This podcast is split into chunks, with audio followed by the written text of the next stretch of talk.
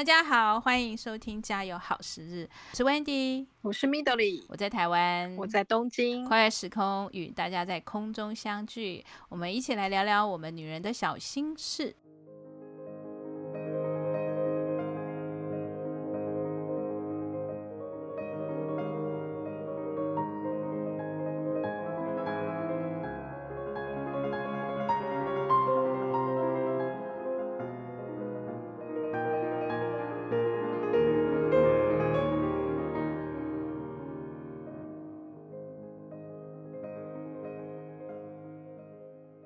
就节目一开始的时候呢，其实在这边要先跟大家说声感谢，因为我们呃陆陆续续收到一些听众的一些回馈的来信。那 我,、嗯、我们刚开始是谢谢大家刚开始事实上其实在做这个节目的时候，其实只是我们两个人在这个疫情好哪都不能去的时候，就是彼此在讨论里面呢，把我们这三年来就是在这个嗯、日本的一些、呃、访查里面呢，就所看到的东西呢，就是不断、呃、讨论跟分析，发现一些跟就是让我们很惊讶的地方、哦嗯、有听众呢跟我们就是写信呢，觉得我们的内容让他有很多的启发，这也是让我们、嗯、很高兴的、哦、就是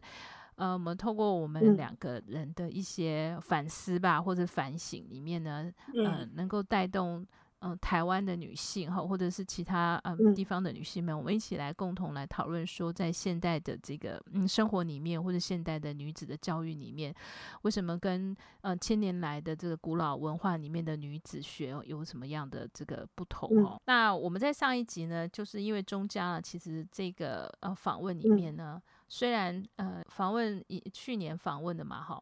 那可是这一年来其实我们不断在讨论，在规划我们的书写计划里面，这种从很多的资料里面的分析、嗯、发现说这个中家里面这个细腻的这个 Omotenashi 就是款待之道呢、嗯呃、当然有人在中文很直接的翻译说日式的热情好客款待这样子、嗯、是从一个比较表面上面呃，从一个好像服务业的概念啊，企业管理的概念去看这件事情、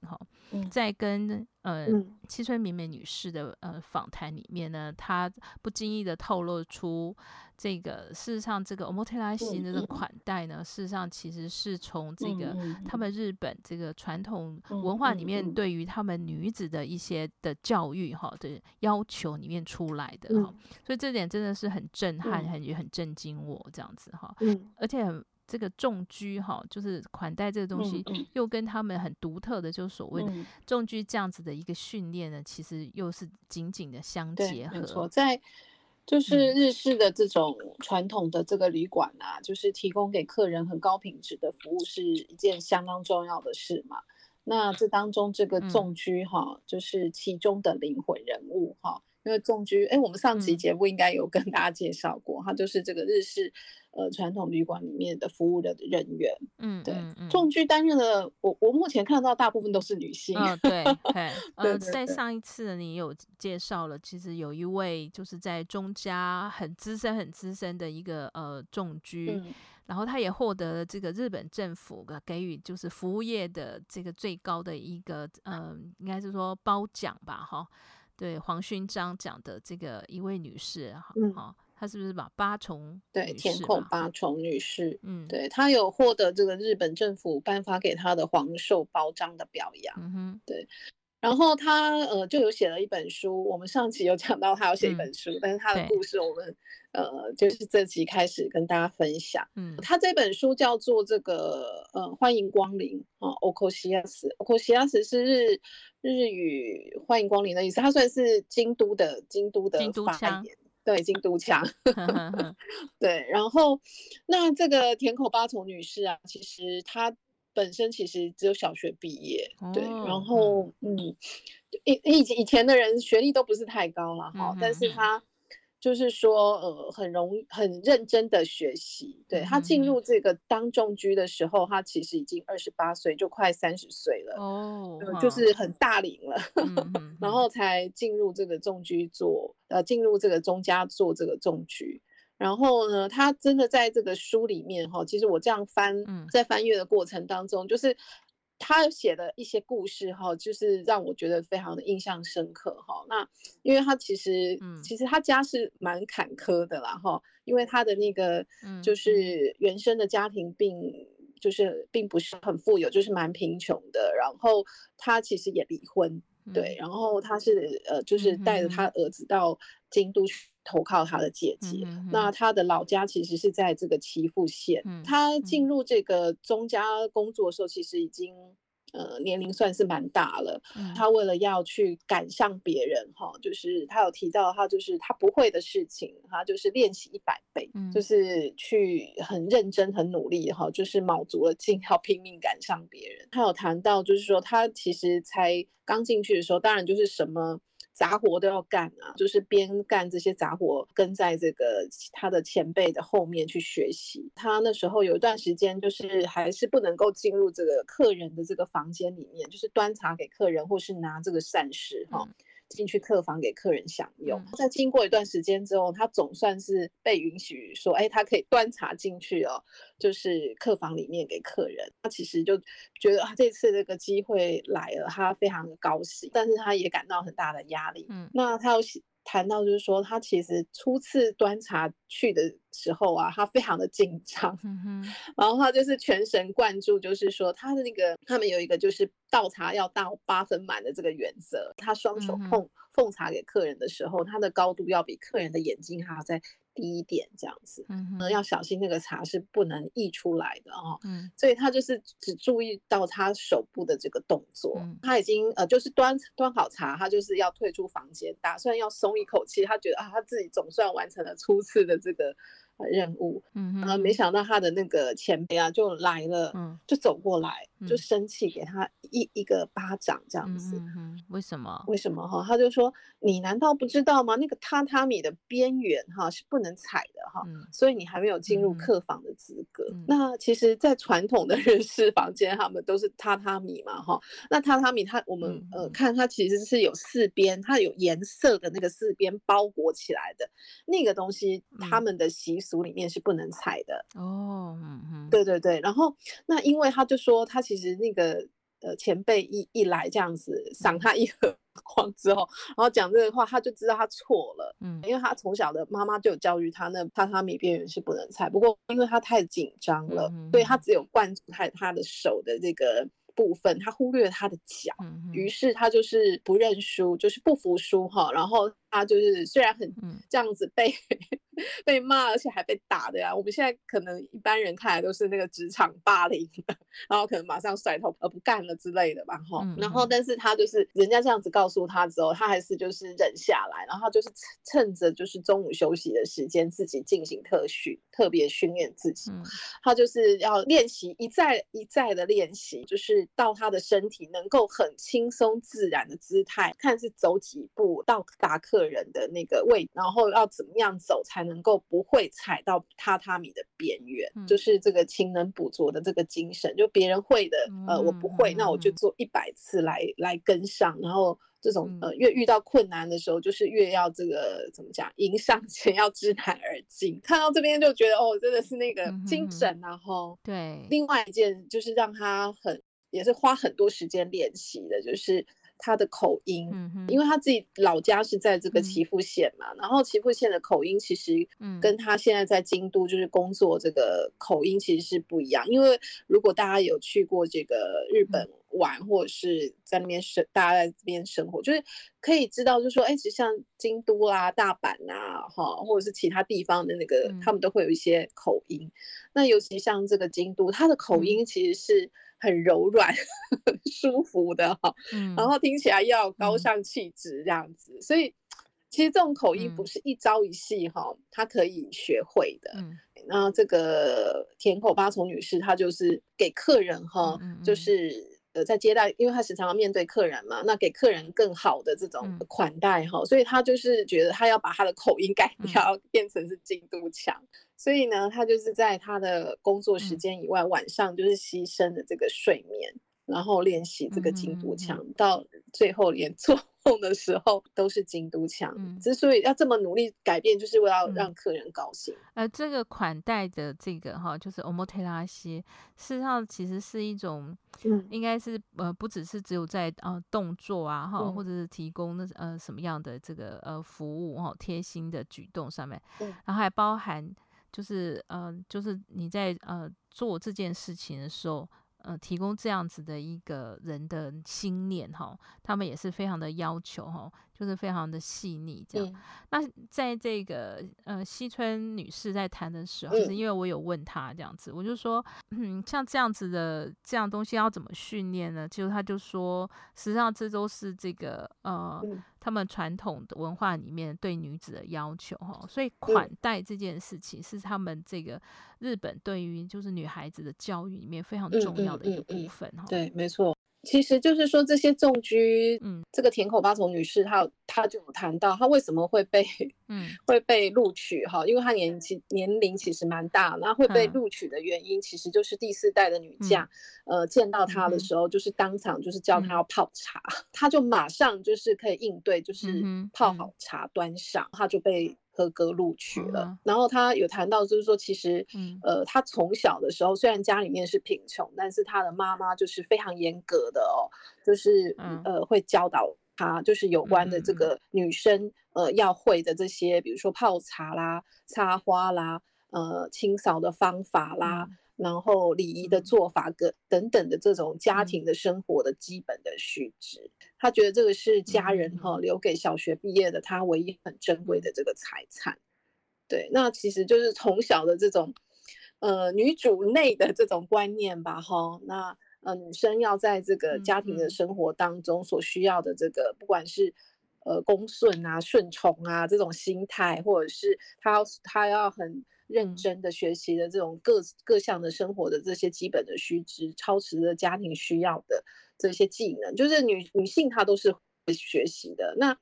相对的来讲的话，这样呃，他们有这样的基本的教育了嘛，哈，养成。嗯，那所以比如说呃，她到去当仲居的时候，那他其实是一种服务客人的心啊、嗯、款待客人的心啊，他其实是很自然的。然后他的很多技能、嗯、他其实、呃、在他、呃、就是家庭的里面也是给予教导了、嗯、这也就是说为什么中家这个女将西村女士她会谈到说其实他们这种款待的这个服务其实是跟这个女性呃，传统的女性的教育是有关联的。对，她好像也有提到就是说、嗯、在之前啊、呃、很多就是京都的一些、呃、大家闺秀啊要出嫁之前、哦嗯、都会送到她这边来就是受这种所谓的这个、呃、花嫁修业以前的花嫁修业就会送，不是去补习班，而是送到这个中家来见习学习。对对、嗯、没有错。对，然后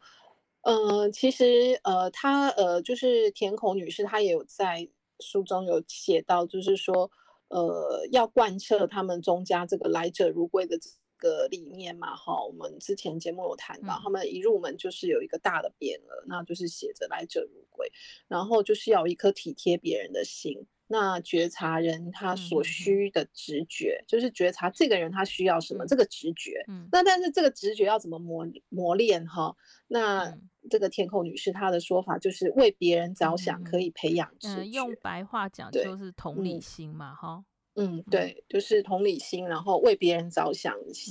的,、嗯、的那个心。那其实这个本身也是很呃，很女性的特质、哦、就是说很敏感、呃、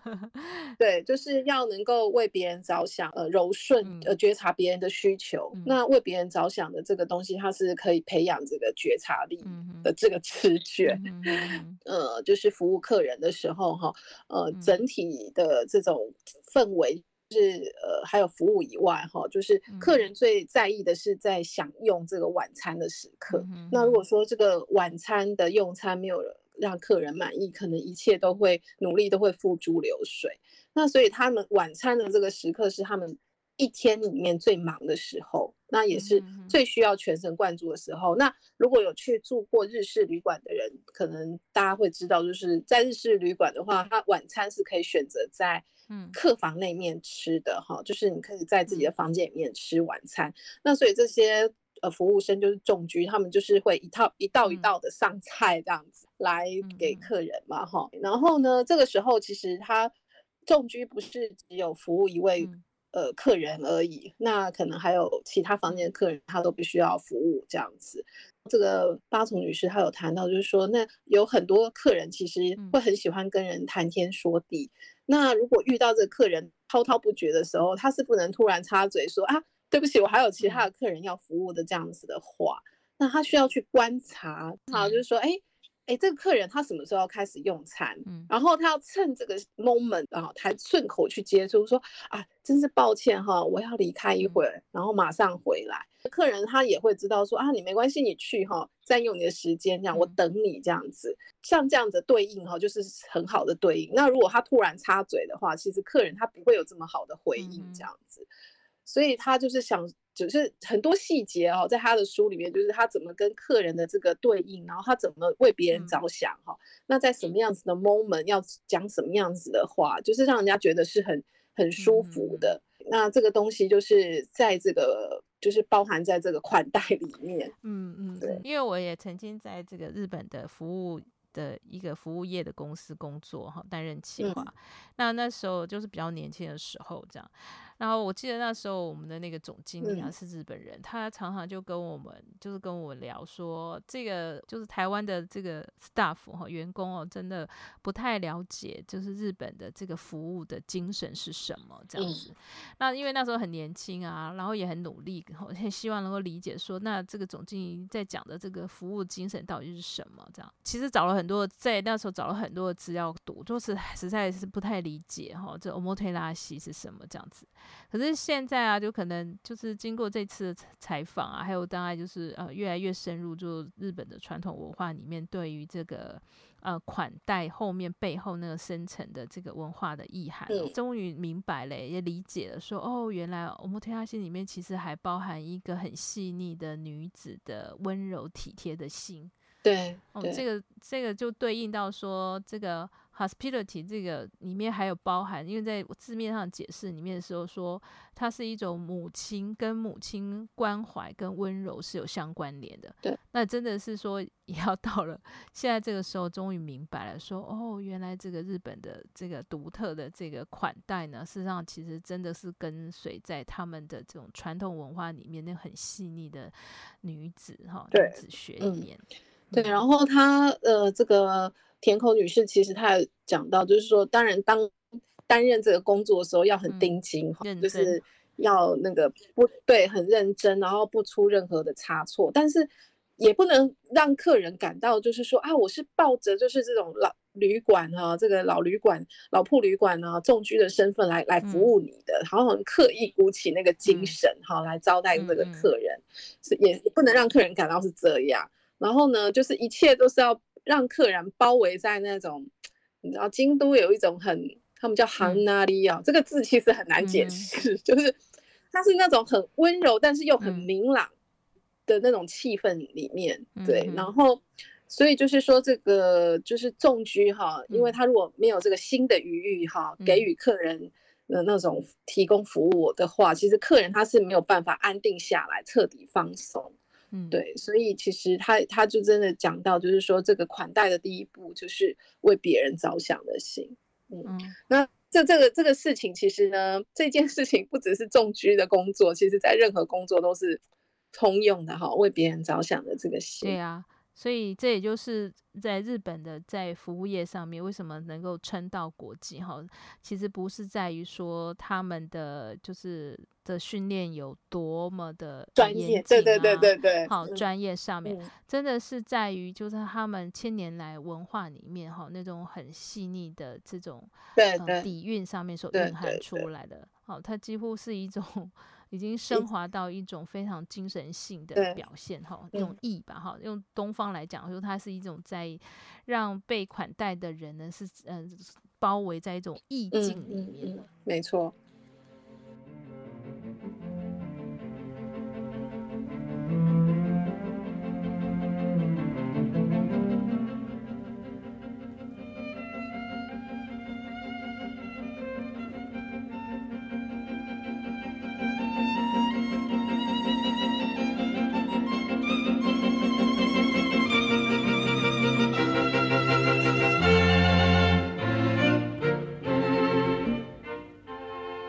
哎，那 Wendy 你有就是到日本的时候，你有曾经住过这种日式的旅馆吗？啊，有，呃，住我在我去东京旅行的时候有有特别安排，因为去日本旅行，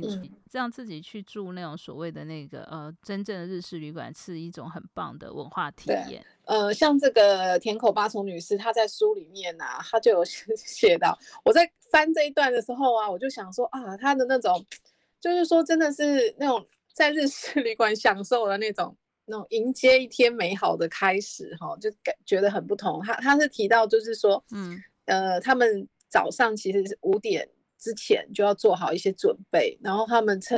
这个是重要的一天开始的这个晨间的演出。对，嗯，那他们是就是要让客人可以在这个煮沸的这个咕噜咕噜咕噜这种水声哈，嗯嗯，还有就是整个那个熏香哈，飘散在空气的这种香味里面哈，嗯，可以醒过来。嗯嗯嗯嗯，对。然后呢，所以他们可能就是早上要很早就要起床，然后就做好这些工作。嗯嗯，那所以比如说在冬天的时候，他们就五点开始就要，嗯，呃起炭，就让那个空就是温暖起来哈，嗯，然后呢他们就会拿个勺子，然后到各个房间去把那个炭放到他们的那个火炉上面，嗯，然后放上茶壶，嗯，然后开始煮水，嗯，然后开始焚香这样子，嗯，他们早上的这种工作哈，就因为其实早上要这么早起床，然后又就是要做好这些工作，嗯，就是要紧绷神经，嗯，然后你打开那个房间的门的时候，嗯，还不能有任何的那个声音哈，嗯嗯，以免吵醒还在熟睡的客人这样子。看到这一段的时候就觉得哦，他们的那种你看就是其实是很这个服务的工作哈，其实是从早到晚，对，就是很早很早就要起床，对对对，然后 你, 你看我们刚才谈到他那个晚餐的提供，嗯嗯嗯，对，就是就是晚上的那个餐点的提供也是非常重要的。对，如果 有, 有住到那个呃日式的 旅, 旅馆的话，其实他们通常就会是一泊二食这样子，嗯，就是他住留一个晚上，他提供晚餐，然后还有早餐这样子，嗯嗯嗯，那晚餐的话，嗯，像我们是在那种呃大广间一起吃的这样子，嗯，然后就你会发现，就是说他们在上菜啊或干嘛，然后所有的女众呢，嗯，就是众居啊，都是穿着和服在呃 service 你，就是在服务你。嗯嗯嗯，然后我我每次都看他们端那些东西啊，嗯，其实就会觉得说啊，他们实在是太厉害，真的。对，就是他们那个晚餐啊，就是我那时候就是每一次看到，就还很喜欢他们，就是就是因为他们穿那种。竹带吧，哈，他们不是穿袜子，他们是穿一种叫竹带的，嗯嗯，类似像袜子这样子。然后他们走在那个榻榻米上面的时候，会有一种很细细簌簌的小小的声音，这样子，几乎是没有声音这样子。嗯嗯，然后好像莲花布一样，这样，嗯嗯，很轻盈的这样移动，这样子，那姿态真的是很美丽，这样。然后我就在想说，天啊，如果是我们穿的和服，大概就摔死了这样子。可是他们，可是他们可以这样子，而且对，因为你你自己你在你在讲那个八重女子说这个，嗯，八重女士啊，嗯，她在讲说她在啊。呃呃、端茶给这个客户的时候啊，不可以那个茶盘，然后还有茶杯不可以高过那个客户的那个眼睛嘛，要在眼睛的下方。嗯，那那真的是你还要你还要有一点呃你要蹲，对，有点是，那個，对，要半蹲的这个状态。对，是整个蹲下来，嗯，那个重心要。就是那个真的要训练的很好，重心要很稳，嗯，然后蹲着，然后你还要搬个茶，嗯，用茶盘，然后托盘上面放的茶，然后又要在那个高度上面，嗯，那个真的是要非常非常的，呃，真的是要训练，哦，嗯，而且可能听众呢会觉得，哎，他们一大早五点多就在送这个呃，就是起炭啊或干嘛了，就直接进来打扰客户嘛？其实不是哈，因为。在和式的旅馆里面，其实它是会有分两个，嗯，房间里面会有用一个扇门把这个起居室跟卧室是是稍微分开的，所以那个就是我们在卧室里面睡觉，然后他他们就是会在外面呢，在起居室里面一大早就是清晨的时候就已经把你弄好，所以，嗯嗯，你都会在一种很温暖的，然后呢就是。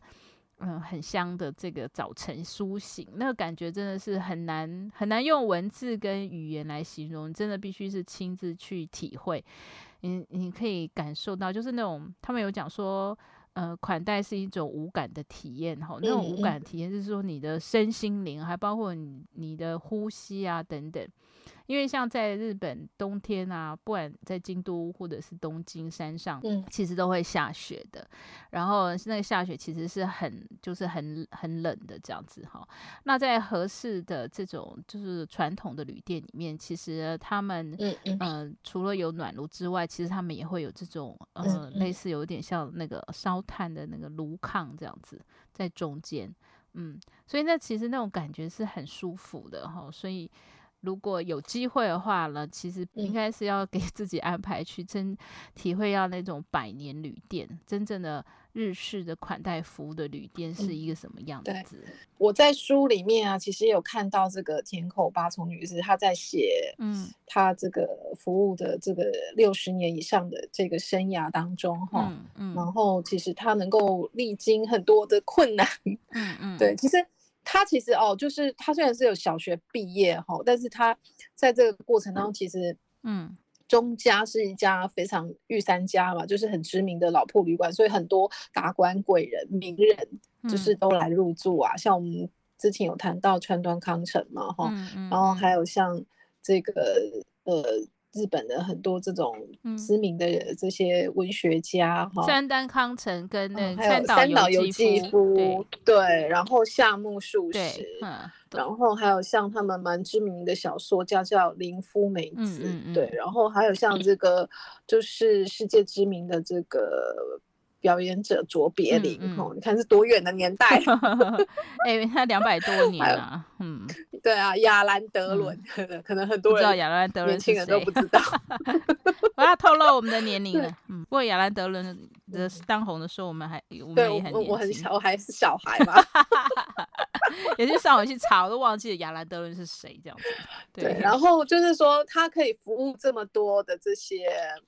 怎么说名人哈、嗯，而且是近距离的贴、嗯、心、嗯、这么近距离的贴身的这样的一个服务有没有哈、嗯？所以其实他也是要怎么讲，一直磨练自己，然后一直充实自己，嗯嗯，对。然后我觉得他有一个呃，就是说他可以历经这么多困难，然后有这么多的成长、嗯、然后其实他他其实有写到他自己本身、嗯，就是有一个就是原则，就是不管遇到任何事情哈，就是都是自己的错。嗯嗯，对，这是他的人生当中、嗯、他觉得他可以好特别、哦、对，他可以历经这么多困难、嗯、然后去突破它。对，因为其实你看我、嗯、他们的那种年纪，就是他我们有提到就是说他其实都会被这个、嗯、他当新人的时候都是会被斥责有没有，对，被前辈斥责，嗯，对，然后有时候他其实他就说他都被骂到就是光着脚逃出去，你知道吗、嗯嗯、对，然后他不过他非常清楚他知道逃也没有地方去这样子、嗯，然后所以他就在多次以后啊，就是这种这种被斥责，然后我们现在可能看起来都是霸凌，嗯嗯，嗯对，以前那种年代其实那种前辈跟就是之间的那种关系其实上下分级都是很明显的，对、嗯、然后呢那他他就是学习到就是说真的就是凡是有什么样子的摩擦的时候就是自己的错、嗯，对，然后就是诚心向对方认错、嗯嗯嗯、然后对方他就会平息愤怒这样子、嗯、对，然后 他, 他也是谈到就是说其实为什么要去承认自己有错，因为他觉得一旦你承认自己的错了之后其实就可以避免接下来的很多问题发生、嗯嗯、然后、呃、认错了就是可以得到人心，他就说他是在实际上他自己六十年来这种众居生涯中学习到人跟人相处的智慧。对，因为其实就像我们所坚信的、嗯、就是当任何事情发生的时候其实就是、呃、凡事就是必出有因嘛，那今天我们看到这样的现象的时候、嗯、其实它一定是会有一个隐藏在后面的、呃、原因所造成的、嗯嗯、任何事件的发生的时候第一件事你就先找找自己，就向内找、嗯、我觉得向内找真的是一个法宝这样子、嗯嗯嗯、就是你遇到任何事情，譬如说、呃、遇到不顺的啦，或者是说今天怎么会被嗯前辈前辈骂啊、嗯、那第一件事情先先向内找找到自己说，哎，自己是不是在什么样的行为啊，或者我今天是不是哪个动作啊，或者是我我哪一个信念哈、哦、等等没做好才会被骂嘛、哦嗯嗯、但但是我觉得这个真的是已经到一种个人的呵呵羞耻了，这样子，真的真的我觉得其实这种、嗯、呃老店旅铺啊，然后这种传统的、嗯、他们传传那么久相传那么久，就是说我觉得在以往的年代的人，他们其实在对于个人的这种修养有没有涵养、嗯、其实就是那个年代可能大家都还蛮注重的，对对。然后他有谈到就是说、嗯、如果啊就是发生摩擦的时候啊、嗯、我一直抱持着说哎、嗯、怎么会是我的错，应该是他的错，然后呢就是一直要往前戳、嗯、然后跟对方直挺挺的有没有发生冲撞啊、嗯嗯、然后他觉得这个东西是不会有任何建设性的事情发生，对对 对, 对，一定是很糟糕的结果、嗯、对，然后因为大家就是很吵架挺挺的，对对，往对方戳这样子，对对对、嗯、然后他就说这样子是浪费时间跟破坏彼此的关系， 嗯, 嗯, 嗯然后啊就是其实他到九十一岁的高龄的时候啊、嗯、他那时候还健在的时候、嗯、都还是会每一周一次到那个钟家去插花，我们那时候去看钟家，他在各处四处都有花，对吧，对对对、嗯、但是我们在中央看的是他女儿插的，就是那个西村的女士的女儿插的，对对对对对、嗯嗯、然后他就有谈到就是说、呃、其实他对花就是很喜欢，各种各种姿态的这种、嗯花他都 很,、嗯、很喜欢，然后但是如果要让他选一种、哦、就是他最喜欢的花是什么花、嗯、他会选一种叫做小手球的 Kodemari、嗯、这种花、嗯、然后呢他是提到就是说这种花它就是远远远远的远远的然后他会往很多方向开，往这边开往那边开、嗯、但是就是不会直挺挺的往前，嗯对，然后这是他很喜欢这个小手球的原因、嗯、因为他说这种特性跟人生的某种程度跟人生的道理很像、嗯、他觉得不会嗯不会直挺挺的向前才有那个味道，就是很柔软的往前延伸，对对对对对对对，然后说如果不能够享受人生中的一些坏事，或是明白这个弯腰的乐趣啊、嗯、那么一生都会过得很辛苦， 嗯, 嗯, 嗯就觉得啊他叙说的这个讲、嗯、的这种人生他的经验其实是真的是很有智慧，对，就是从这个八重女士的这个就是的故事里面啊，就是让我自己就是更能够深刻体会到就是班昭之前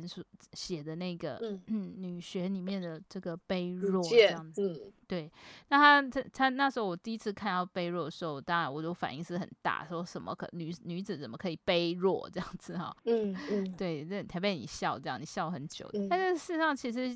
听了这个八重女士的这个的故事之后，其实我觉得 我,、嗯、我真的可以慢慢的体会到就是班超所写的卑弱这两个字是什么意思了、嗯嗯嗯、那个弱呢并不是那种卑微的这个弱势这样子、嗯嗯嗯、而是一种谦虚、哦、是一种谦和、哦、是一种在适当的时间呢、呃、就是刚刚有讲到一个字眼我觉得很美，就是弯腰的美学这样子、嗯嗯嗯、就是在呃适当的时间的时候他会弯下腰来，那我觉得那个弯下腰来并不是代表我们示弱、哦嗯、就他弯下来不代表说我们示弱这样子，而是一种谦逊这样子、嗯嗯嗯、我觉得这个美德其实真的是很特别、嗯、也很不一样，所以事实上这一次在这个中央旅馆的访问里面啊、嗯嗯、我觉得我真的深刻的体会到说这个传统文化里面对于女子的那种要求、嗯嗯嗯、小手、嗯呃、小手球花其实大家可以去 Google 一下，其实它真的很美，然后它的枝干呢、嗯、圆圆的一坨坨有点像小型的绣球花，对对对对对对 对, 对, 对、嗯、但是它事实上、呃、绣球花是一枝一枝的挺直的盛大的开这样子，但是这个嗯，小手球呢它却是在呃枝桠延伸、哦、延伸出来上面的一小丛一小丛小丛，那它一开的时候也会满枝桠都是非常漂亮这样子，嗯，它那种呃展演就很像一个嗯应该怎么讲纤细的女子的身影吧，我觉得八重女士用这个花来形容她的自己最喜欢，也是形容到在日本传统女子里面那种呃谦就是谦怀吧，谦虚哈，弱怀的这种 嗯, 嗯这种哲学哈。嗯，我想在日本的这个旅馆业，还或者是在其他的行业里面，就是为什么它所谓的日式的服务或是日式体验可以这么深得人心？这也真的是跟、嗯、让大家这么喜欢， 对, 对，这也是 真, 真的根植在他们千年文化里面对于女子的一种训练跟要求所展现出来的、哦、这真的是很难很难模仿。如果今天如果没有从他们根源、嗯、他们的文化里面的底蕴里面去了解的话，去查找， 嗯, 嗯对，那 你, 你就算你只是学的，就是学表面表面哦，而没有办法真正的学到他的。呃，真水哈，也真的要感谢这次能够在这个西村女士的这样子的呃访谈中呢，让我们深切的了解到这一点。他们呃，应该是说坚不可摧的一种核心的竞争能力。嗯嗯嗯。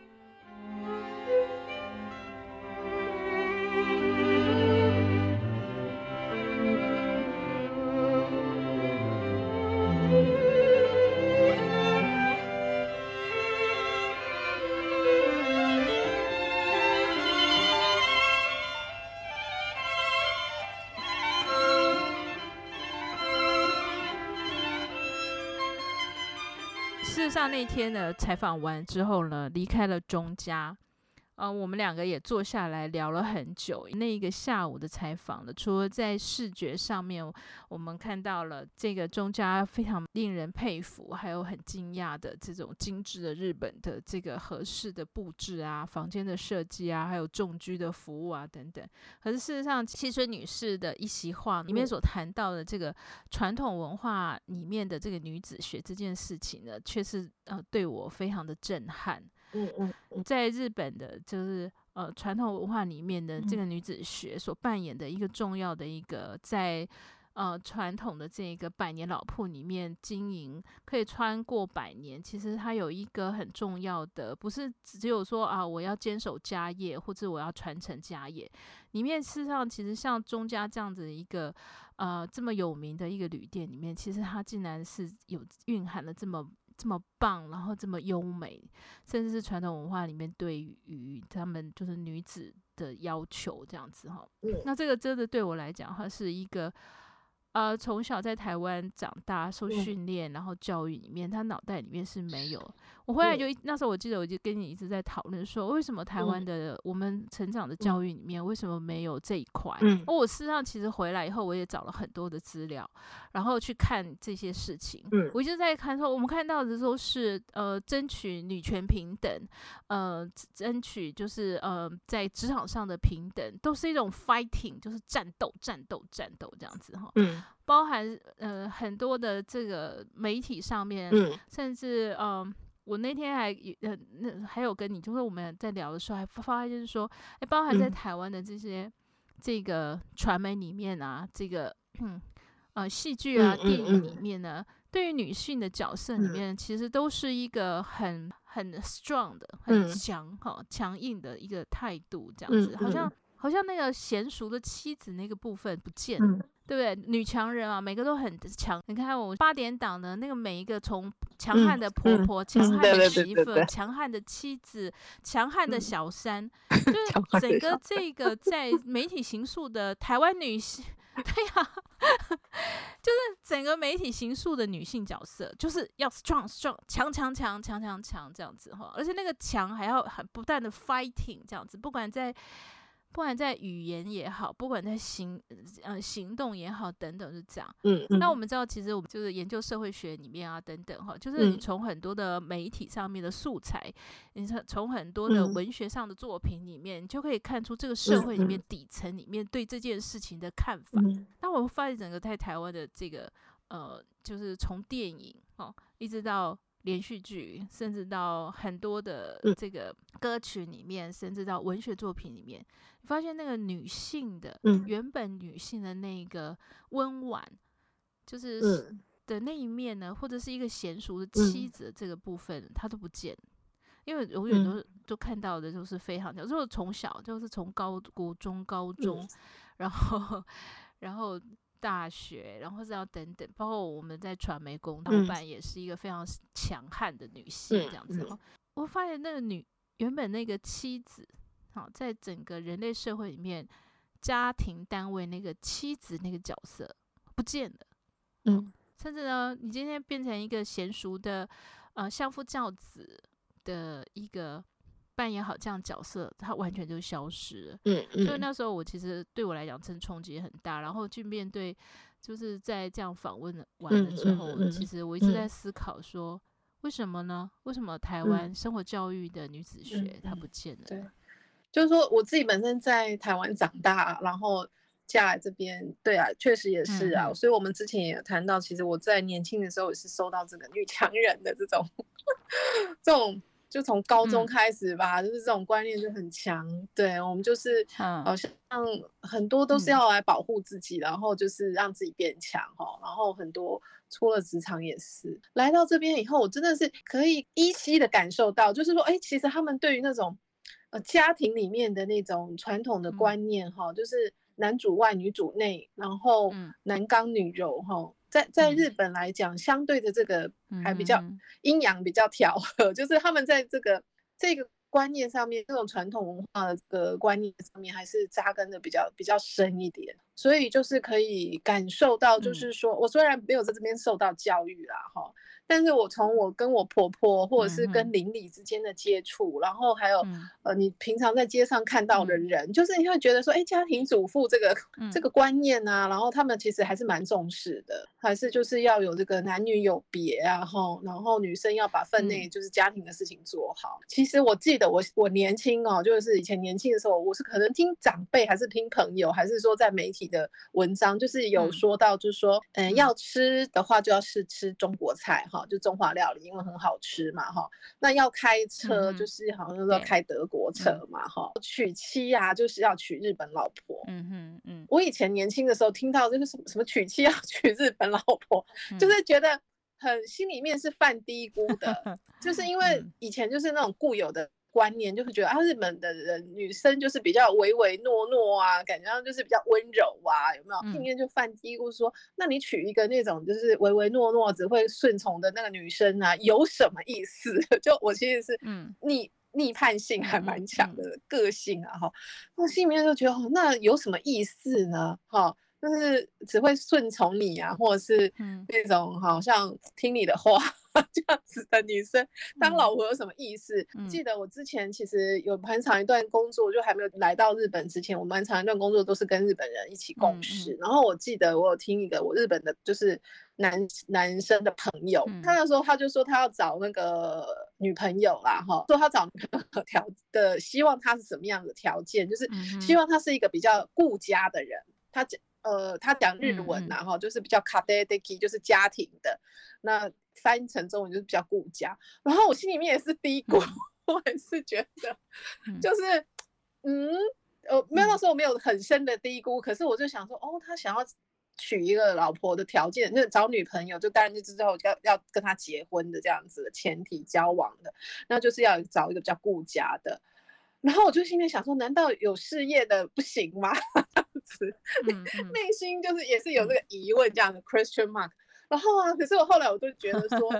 其实我结婚过来这边这几年之后真的是、呃、又, 又跟老婆就更深的接触，然后你又再看到了就是你进入家庭的时候，你真的就发现到这个家庭的重要的时候，你就会发现说人家说为什么娶妻要娶日本老婆，为什么我要娶一个比较顾家的老婆，这个我觉得真的都是有这个原因的。如果说像日本人的女性，这日本女性她从小就是对于女生是有这样子的，比如说女性的教育，然后对她们比如说你要做家事啊，你先前要有一些，现在不讲花嫁修业，我婆婆说这个 是, 是很少人在讲了，她以前她的年代是有人很常用，那因为现在可能渐渐日本也是有受到这种女权的观念，所以这个东西 这, 这句话不讲，可是他们还是会有一些婚前的训练跟教育，就是说他们对这种女性的这种呃，就是在家里面呢哈，就是女主内的这个观念这么的强、嗯、然后他会希望说女生她是呃了解这个家庭、嗯、怎么样顾家的，怎么照顾家庭，她的技能是什么，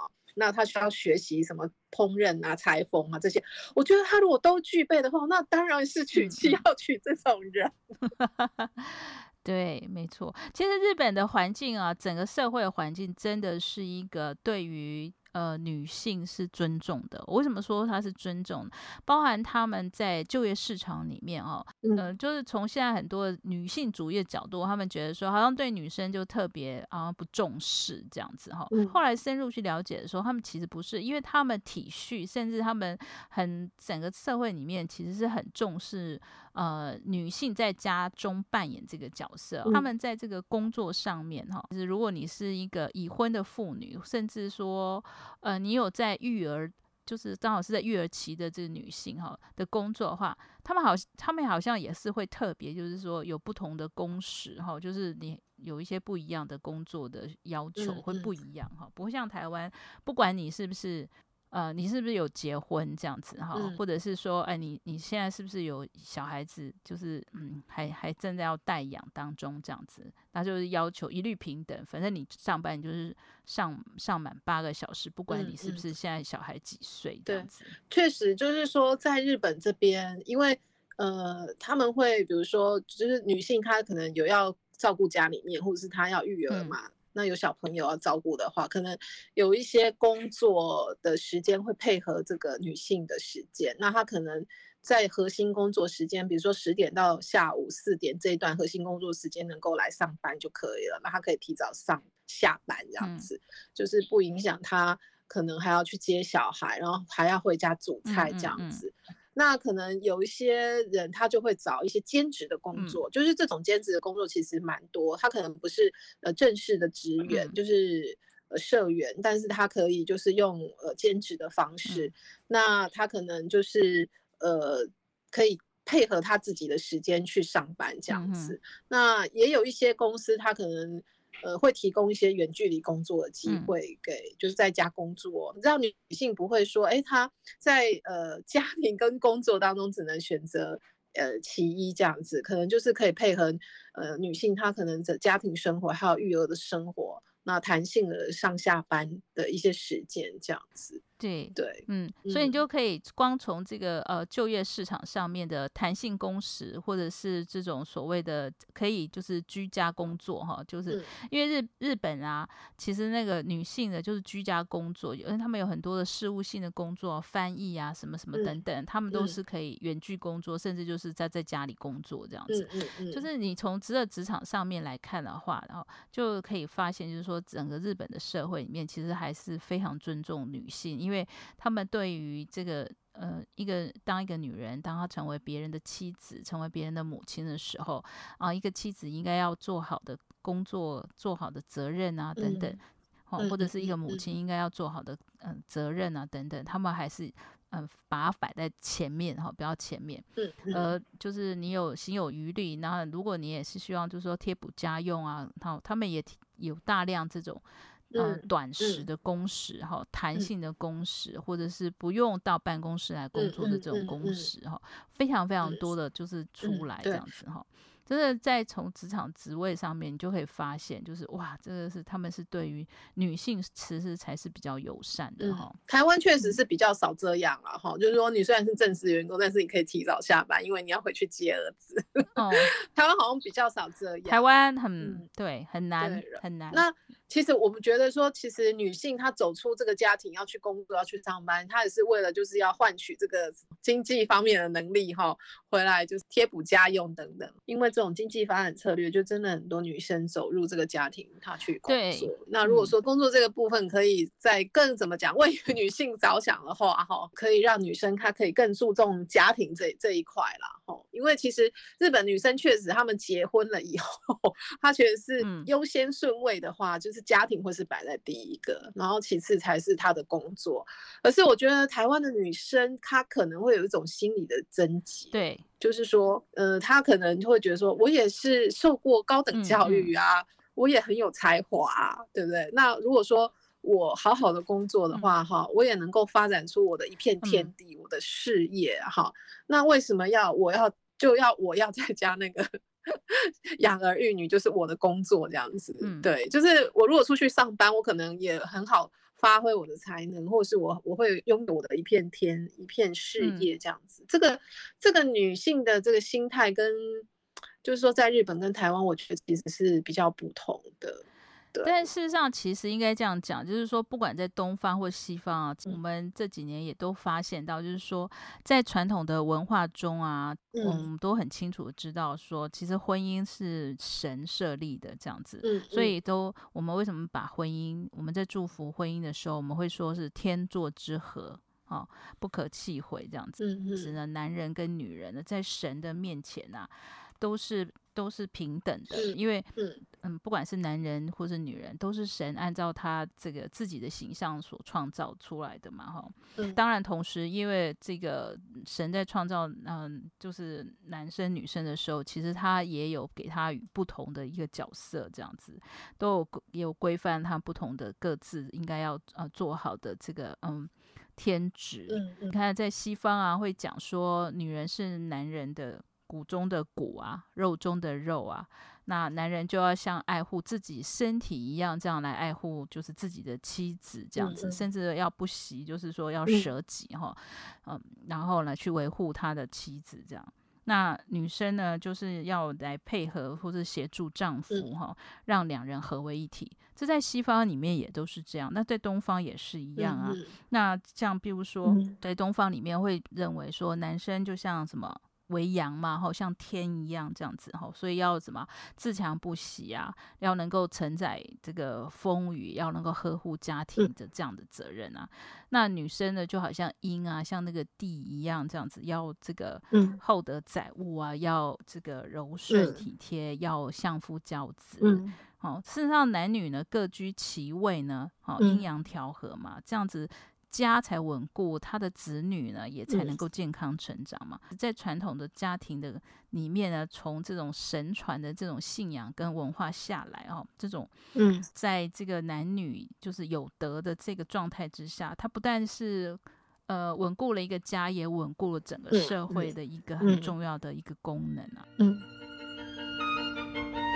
嗯嗯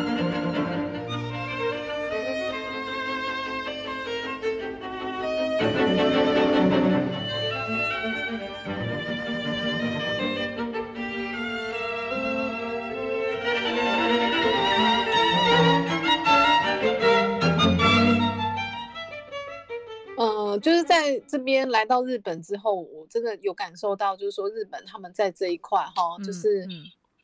欸、男主外女主内啊，或是他们对这个家庭的这个观念哈，传统这个家庭的观念，就是把家庭这件事情看重这个部分，其实就是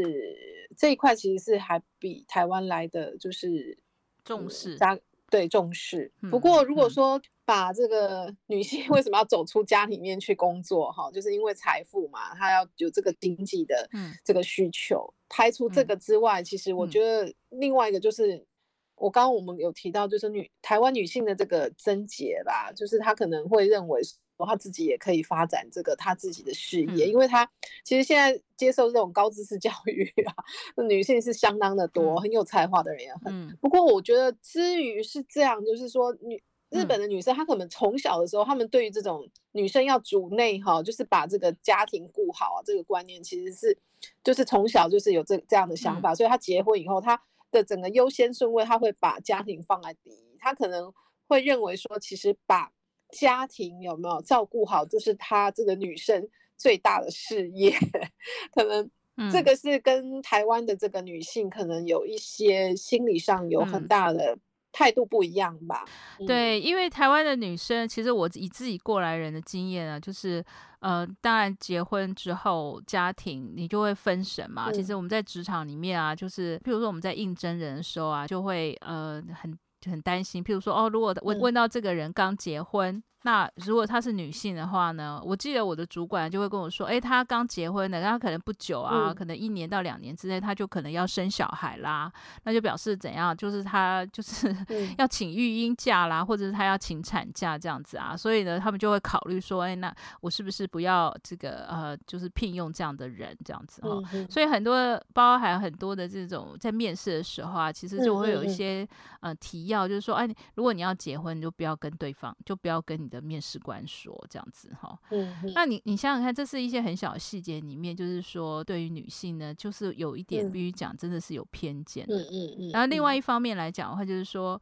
如果他结婚一两年之内，甚至有一些公司啊、嗯、甚至都会要求说啊，你必须保证你两年或三年你不生小孩这样子哈。当然说这是不成文规定的啦哈、嗯嗯嗯。但现在在这个劳基法里面是就是职场里面是是不可以这样子哈、嗯嗯。很多的这个主管里面呢，知道说你是一个适婚或者是你是一个已经、嗯嗯、呃刚刚结婚的，都会担忧说啊，他可能在半年到一年之内可能就有怀孕啊，然后可能要生小孩了，那这样的人是不是值得来就是去栽培他这样子。 你, 你光看这一点的话，你就知道就是说真的台湾的社会里面其实是对女性不是尊重，说她成为一个妻子、嗯、那另外一方面来讲、嗯、我们在这个从小你看我们也是念女校长大的，我们被训练到不断的要跟、嗯呃、男生并驾齐驱、嗯、我们不断要在职场上就是呃呃 fighting 跟呃争，就是显示我们的能力，我跟你实际上是女男平等、嗯、我以前也是都是讲女男平等、嗯、就平起平坐的，我可不是爱你一姐吼，对对 对, 對、嗯、我后来发现，当然就是说我现在自己也就是这这几年就是慢慢的就是体会到甚至我都领悟到说啊，其实这个女性的天职真的是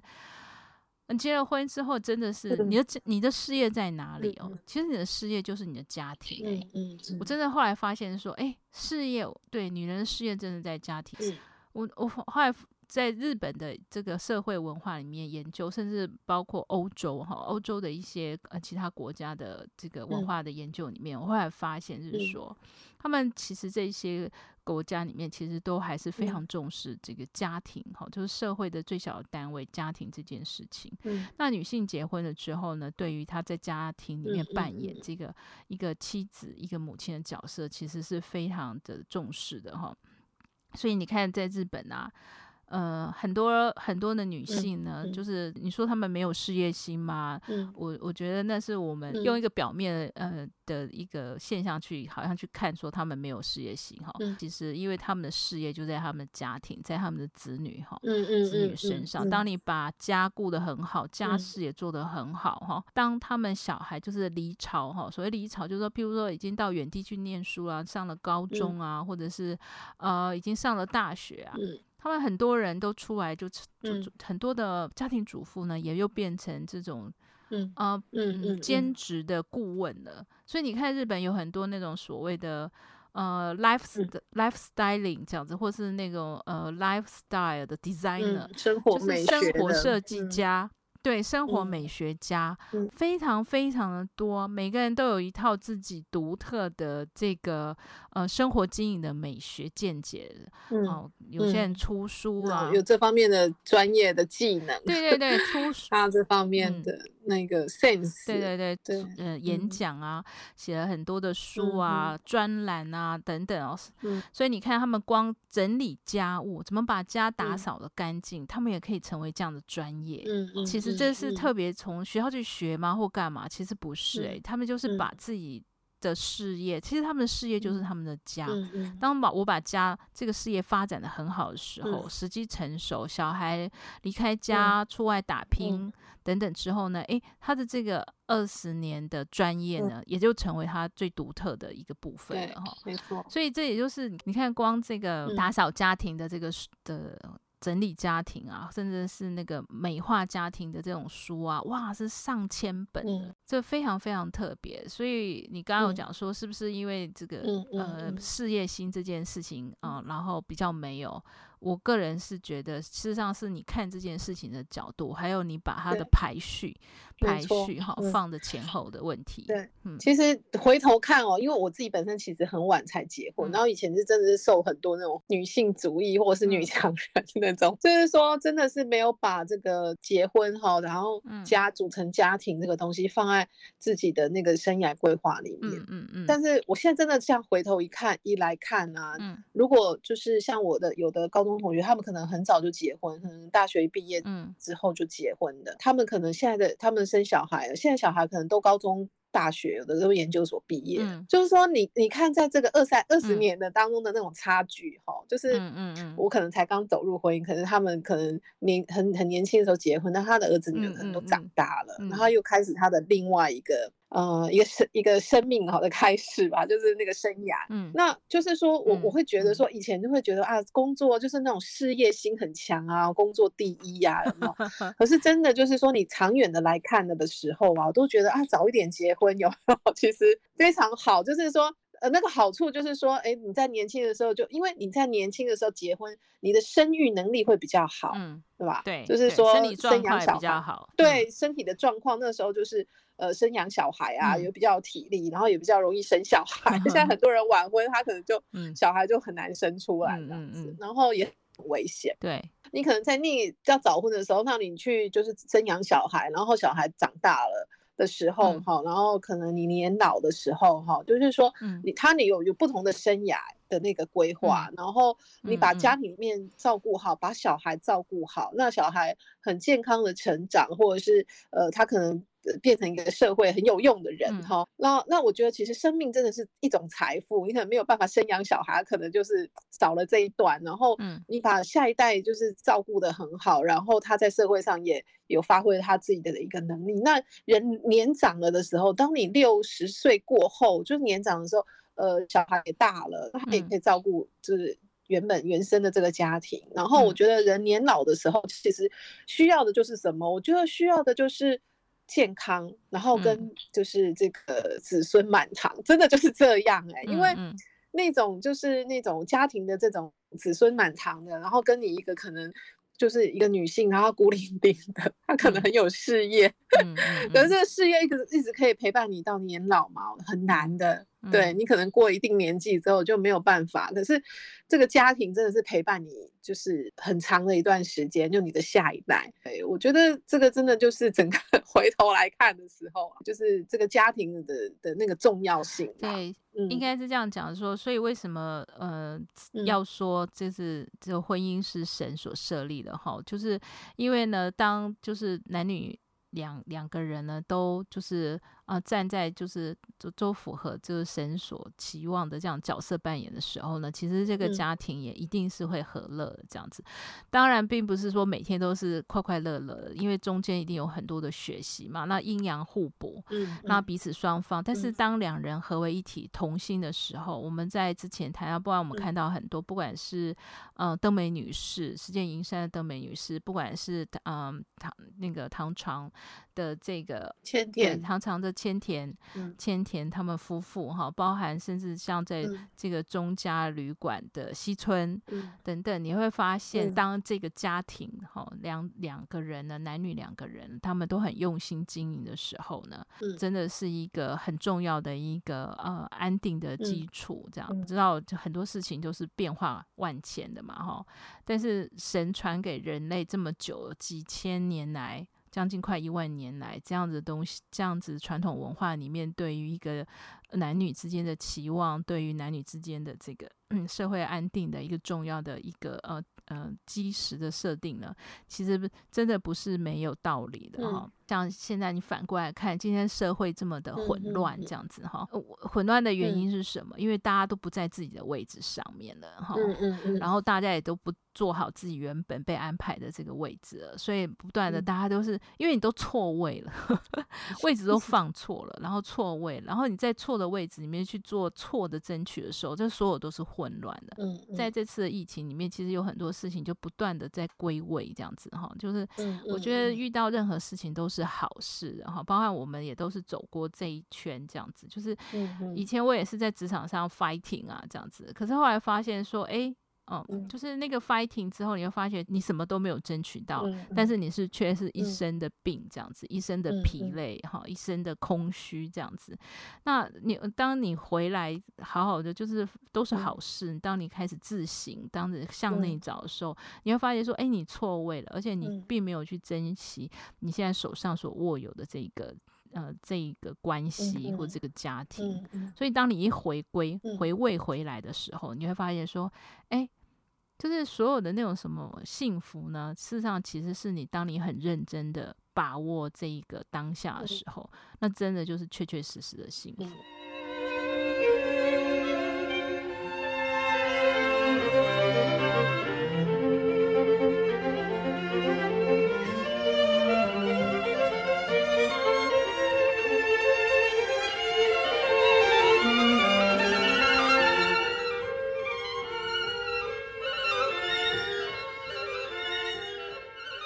呃，这次中嘉的这个呃访问呢，其实对我来讲的话，真的是很大的收获哈、嗯。因为呢，就了解了这个日本的文化传统里面那个很很深很深的女子学的底蕴、嗯、回来之后呢，除了不管在思想的改变啊、嗯、甚至我自己也开始实践了、嗯嗯、对啊，其实会 我, 我自己本身就是虽然说 结, 结婚来，然后我之前是跟婆婆一起住、嗯、然后其实从婆婆身上就是看到很多她的、嗯、就是身为这种传统妇女啊家庭主妇、嗯、她做的地方很做的不足这样子啊、嗯、就是现在我跟我先生一起生活的时候，其实很多各方面以前就是有的时候会依赖她、嗯、比如说哎，为什么他不去倒垃圾？哎，为什么这个事情是要我做？后来会觉得说，哦，没错没错，这事情是我要做的。